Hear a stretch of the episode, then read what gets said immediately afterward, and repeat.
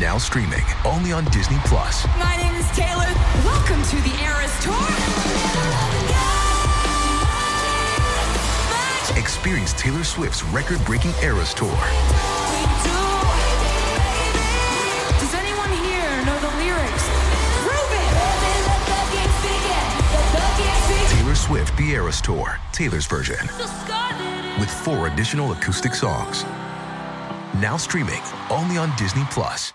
Well, hello there, my sweet munchkins. Viewers. Hello there, viewers. Now, now, be nice. I am being nice and respectful. Well, there's nothing disrespectful about calling them munchkins. I'm just spreading the love. You are spreading bad breath. Did you wash your teeth this morning? No, actually, I forgot to buy toothpaste. So there's gonna be three of us today. You, me, and my lasagna with coffee breath. You had lasagna for breakfast? Oh, delicious lasagna. Yeah, it was fantastic. I couldn't resist the smell. Nor can I, obviously. Okay, so. you and us, we are all aware that there have always been many mysterious stories and that many of them were never quite solved. And as mysterious as it is to me how my buddy here can eat lasagna for breakfast, that is not what we are going to talk about today. Yeah, no doubt. Although I have to say that my lasagna is equally interesting. I'm sure it is. But we're not here to talk about food. No, not today.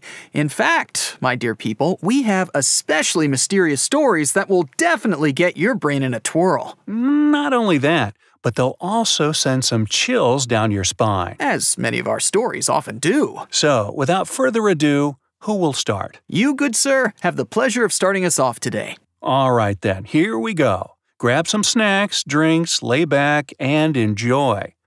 The year is 1955. The date, July 2nd, and an aeroplane, Pan American Flight 914, is scheduled to fly from New York to Miami. The flight starts off nicely, as it should, and three hours later, when it was supposed to be at its destination, it isn't. Oh, right to the point, I see. Mysterious disappearances. Indeed. That is how the story begins. So, logically, when something unfortunate as that happens, people must assume the worst. The plane is nowhere to be seen, the radars aren't picking it up, therefore, it must have crashed, right? Unless the mystery begins. Exactly. Officially, of course, as everything was naturally searched and no remains of the plane were found, a statement was given. They said that the plane crashed, cannot be found, all 57 passengers, along with four crew members, are gone, and that they do not have any other info or explanations to give the public. Sounds logical, right? Oh, I think it's time for but. But, yes. But that is where the story begins and not ends. Fast forward 37 years. Whoa. Whoa is right. Fast forward 37 years, the plane appears. As in, they found where it crashed? Nope. It appears the same way it was last seen, soaring through the sky and completely fine. Wait, I don't get it. The plane disappears in midair and just appears flying, all cool and chill almost half a century later? Yup, that's it. Oh, okay, continue. It appeared in Caracas, Venezuela, all of the sudden and out of nowhere. The guy who was working his shift as an air traffic controller goes by the name of Juan de la Corte. So the dude is just having a nice day, drinking his coffee, nothing out of the ordinary happens. Then, all of the sudden, and completely out of nowhere, the radar picks up an airplane. Of course, he was more than confused, and he checked several times whether there was a mistake, but alas, no mistakes happened. A plane simply appeared. To make things weirder, it was obviously a very old plane. It seemed like a regular modern one up until he was able to see it for himself. Wow, creepy. Ghost plane arrives. Now, a few minutes later, the pilot addresses Juan and asks him where the aircraft is. You understand that this is not a common question, as pilots always know where they are, are visible to radars, and, of course, are online with air traffic controllers. Okay, go on. Juan, of course, gives him a straight answer and asks where the plane was headed. What he got was a detailed answer. The pilot told him they are Pan American Flight 914, headed from New York to Miami, and that they have four crew members as well as 57 passengers. You know, I honestly don't know how I would react in either situation. If I was a pilot emerging from thin air after 37 years, or if I was poor Juan, who's just baffled by the situation. Well, Juan obviously approached the situation cautiously as nothing was adding up. He asked the pilot several questions, but everything stopped when the pilot mentioned that he was scheduled to arrive at the Miami airport at 9:55 a.m. on July 2, 1955. Mhm. As the situation was clearly not at all right, Juan wanted to make sure that the plane landed safely before anything else strange happened. Everything was prepared, ground units were there to assist, and Juan, now a little more relaxed, asked the pilot whether he knew it was May 21st, 1992. Dun dun dun! Oh, that couldn't have ended well. It didn't. As soon as the pilot saw the security, he immediately started the engine again in order to fly away. No! Juan tried to stop him by reasoning with him. The dude was obviously creating a dangerous situation, but there was nothing anyone could do.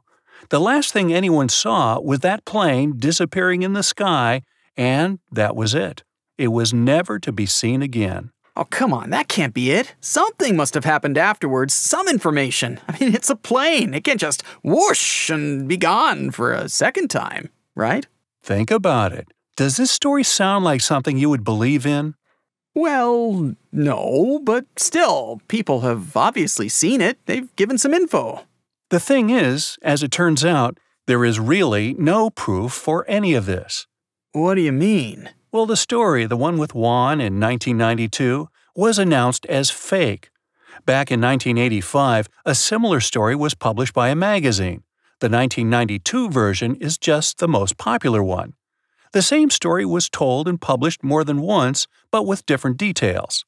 Of course, no one is going to actually believe it after that. Ah, so I don't get it. Is it made up? Well, I don't know whether it's made up and which part of it, but now it's just an urban legend and nothing more, since nothing was ever found or confirmed. I see. Well, that was a waste of time. Everything except one little item. Aha! I knew it. One item keeps ringing. It's a pocket calculator that, in some way, was left at the Caracas airport after the plane took off. It was a calendar from 1955, but still, no proof of it exists. Just stories and tales told and passed on. Man, what a story to be told. Indeed. You know, there are many mysteries, but most of them have some detail that keeps you guessing whether it's true or not. Something added to create confusion. This story, as intriguing as it is, ends as an urban legend without any proof whatsoever. Yep, that's kind of it. Okay, obviously I have to be a better storyteller today since you obviously are not in the zone. Why not? Come on, I'm disappointed in you. I expected more. I almost brought you lasagna this morning. Why didn't you? Well, like I said, I couldn't resist the smell. And I don't share food. All right, stand back. Now it's my turn to shine. So, my story is bad and I don't get any lasagna? I'll think about buying you loser's lunch. Why loser's lunch? Oh, because my story's gonna win. Please, continue. Don't let the sound of my failure stop you from shining. Thank you, thank you. You've always been so supportive.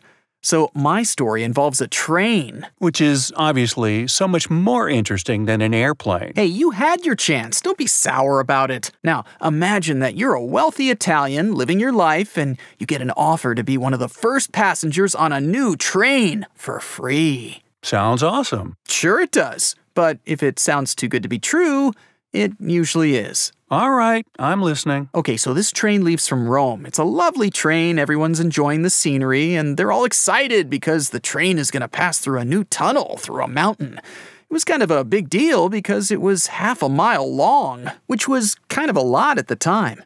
The train enters this tunnel and never comes out of it. The end. Not a good joke, but creepy. Carry on. That's how the story begins. The tunnel was just a long tube. There was no way of exiting it other than coming out the other end. Everything that was told afterwards was told by two survivors. Two men who jumped out of the train before it entered the tunnel. Why did they jump out of the train? Ah, yes, a patience, my young grasshopper. Everything was searched. Nothing was found. Not a trace of the train, just these two men. And this is what was gathered up from them. Once the train entered the tunnel, black smoke and a white fog started surrounding it. Once they saw that, they jumped off because they'd also heard an unclear humming sound. Still, the jump was the last thing they remembered. All right. Does the story continue or. Yeah, I know you want to be the winner, but honestly, don't be so eager. I have more to tell. Ahem. So, that's only the main part. The strange part comes later. So, the tunnel was closed because of what happened, and it was also bombed in World War II. So, that was it for its career. But here's where the fun begins. There are records from medieval monks in Medina who saw a train, exactly like this one, with passengers in it. Medieval monks from Medina?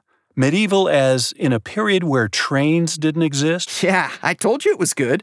The reports from the monks were held in the records of the Sagino family.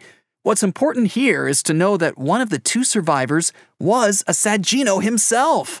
Also, in the 1840s, there was a report of the train being seen in Mexico. A psychiatrist left notes that contain information about 104 Italians who were all admitted in a hysterical state. They were dressed strangely, and they claimed that they were traveling from Rome by a Zanetti train. Zanetti being the company who owned the train. One passenger even had a cigarette box from 1907. Of course, they were thought to be insane, and there were no further records about them. Wait, wait, wait. So, when did the train leave Rome? What was the year? It was 1911. Ah, you failed to mention that. So, it disappeared in 1911, but has been seen decades before, and there are records of it appearing centuries before? Oh, yeah, precisely. Wow. Continue, please. So there's another sighting. In Europe in 1955, Ukraine, a signalman saw it. He said that it was moving without making a sound and without anyone in the cabin driving it. He gave a description that was the same as the Zanetti train. Now, this sounds very peculiar and strange, almost unbelievable, I admit. But. But there might be a scientific explanation. Oh, please. This I must hear. No, no, no, don't mock. Just listen. So, some believe that all the railroads in the world form some kind of web that has its own magnetic field. The trains are, in this scenario, electric conductors between the natural magnetic field of the Earth and that of the railroads, right? Therefore, a conflict between these two creates a fracture in time with holes. And this is based on Einstein's theory of relativity and the definition of distance by that guy. Uh, that guy, what, what's his name? Minkowski? Oh, yeah, yeah, yeah, him. So these fractures are called coronal holes. The additional info is that before the train left its station, there was an earthquake where the trail was. Therefore, there's a theory that the crust fracture beneath the mountain created a time anomaly at the entrance of the tunnel. You can sort out the rest. In simple words, it was traveling through time. All right. Of course, this was all dismissed as an urban legend. How is it better than my story then? You just made it all short and whatnot. Because it is. But how? Eh, I just told it better, honestly. Says who? Ah, it doesn't matter. What matters is that in my story, there's some kind of possible explanation that can keep you guessing. Yeah, the theory of going through time. Better than your disappearing plane and the theory of nothing. Eh, the viewers will decide. Yes, they will. Don't get your hopes up because I think my plane story was awesome. Sure, it was awesome, but mine is awesomer. That is not a word, but sure. All right, folks, you decide. Which story do you like more and which one sent chills down your spine? And be honest, jokes aside, we can take it. Yeah, we'll be honest. He can take it. I am so going to enjoy my win.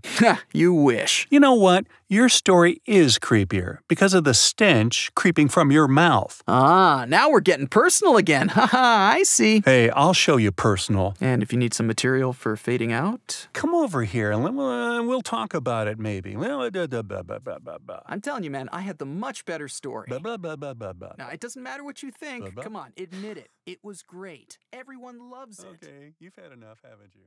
Bye. All right. I guess we'll have to figure it out another.